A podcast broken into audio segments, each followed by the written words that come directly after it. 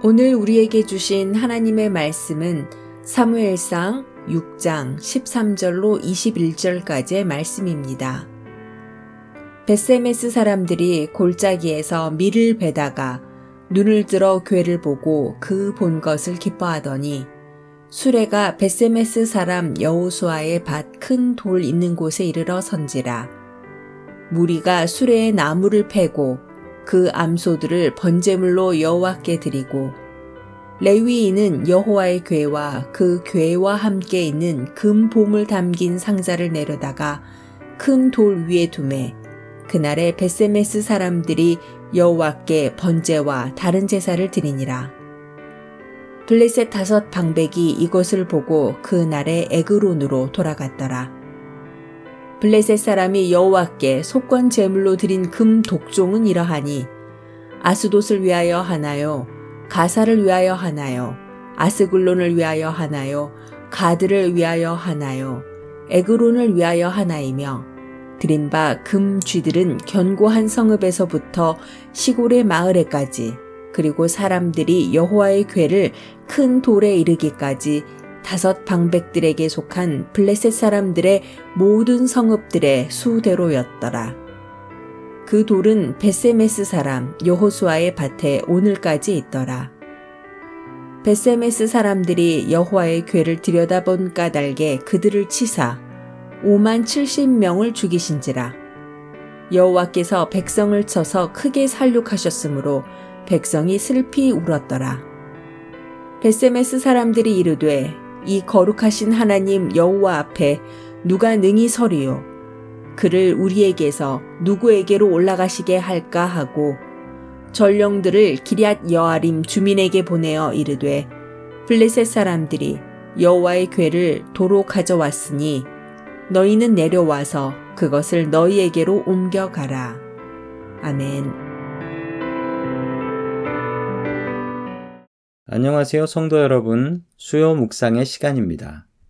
하나님의 말씀은 우리에게 힘과 위로를 줍니다. 그러나 때로는 하나님의 말씀이 우리에게 큰 부담을 주기도 합니다. 이것을 거룩한 부담이라고 부릅니다. 말씀대로 사는 것은 정말 힘겹고 부담스러운 일입니다. 생각해 보십시오.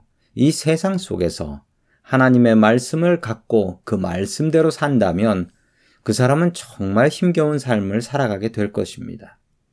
세상 속에서 말씀대로 살아가는 것은 정말 죽을 만큼 힘든 일입니다.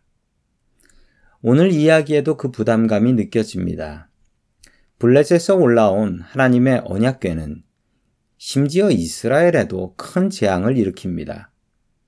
하나님의 언약궤가 암소들에 의해서 스스로 이스라엘로 돌아올 때 이스라엘 사람들은 기뻐했습니다. 특별히 이 언약계가 돌아온 베세메스 사람들은 잔치하는 마음으로 기뻐했지요. 그리고 그들은 언약계 속에 무엇이 있나, 제대로 들어온 것은 맞나 확인하기 위해서 언약궤의 뚜껑을 몰래 열어다 봤습니다. 이렇게 몰래 열어본 사람 70명이 모두 그 자리에서 죽습니다. 작은 마을 베세메스에서 70명이 즉사를 하니 동네는 초상집이 되어 버립니다. 그리고 베세메스 사람들은 다른 동네인 기랏 여아림 사람들에게 이 언약궤 가져가라 라고 돌려보내 버립니다. 하나님의 말씀이 폭탄 돌리기처럼 이리저리 패스되고 있는 현실입니다. 왜 베세메스 사람들은 하나님의 말씀을 부끄러워했던 것일까요? 하나님의 말씀을 자기 마음대로 열어봤기 때문입니다. 하나님의 언약궤는 반드시 레위인들에 의해서 거룩하게 관리되어야 합니다. 그러나 베세메스 사람들은 그 거룩한 하나님의 말씀을 자기 마음대로 열어서 자기 마음대로 구경했습니다.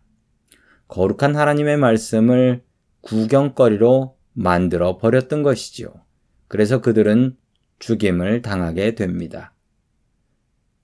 하나님의 말씀은 우리에게 부담이 됩니다. 하나님의 말씀은 우리에게 진리의 길, 영생의 길을 보여주십니다. 그러나 이 길을 보기만 하고 구경만 하는 사람은 절대로 영생을 얻을 수가 없습니다. 아무리 힘들어도 이 말씀을 통하여 영생의 길을 보았다면 그 길을 힘겹더라도 따라가는 사람이 복을 받을 수 있습니다. 영생을 얻을 수 있습니다. 하나님의 말씀은 우리에게 거룩한 부담을 줍니다. 말씀을 듣고 그 말씀대로 살아야 한다는 부담감입니다. 오늘도 이 거룩한 부담감을 짊어지십시오. 이 말씀대로 살아야 삽니다. 하나님의 말씀을 듣고 오늘도 그 말씀에 순종하며 살려고 발버둥치는 저와 성도님들 될 수 있기를 주의 이름으로 축원합니다.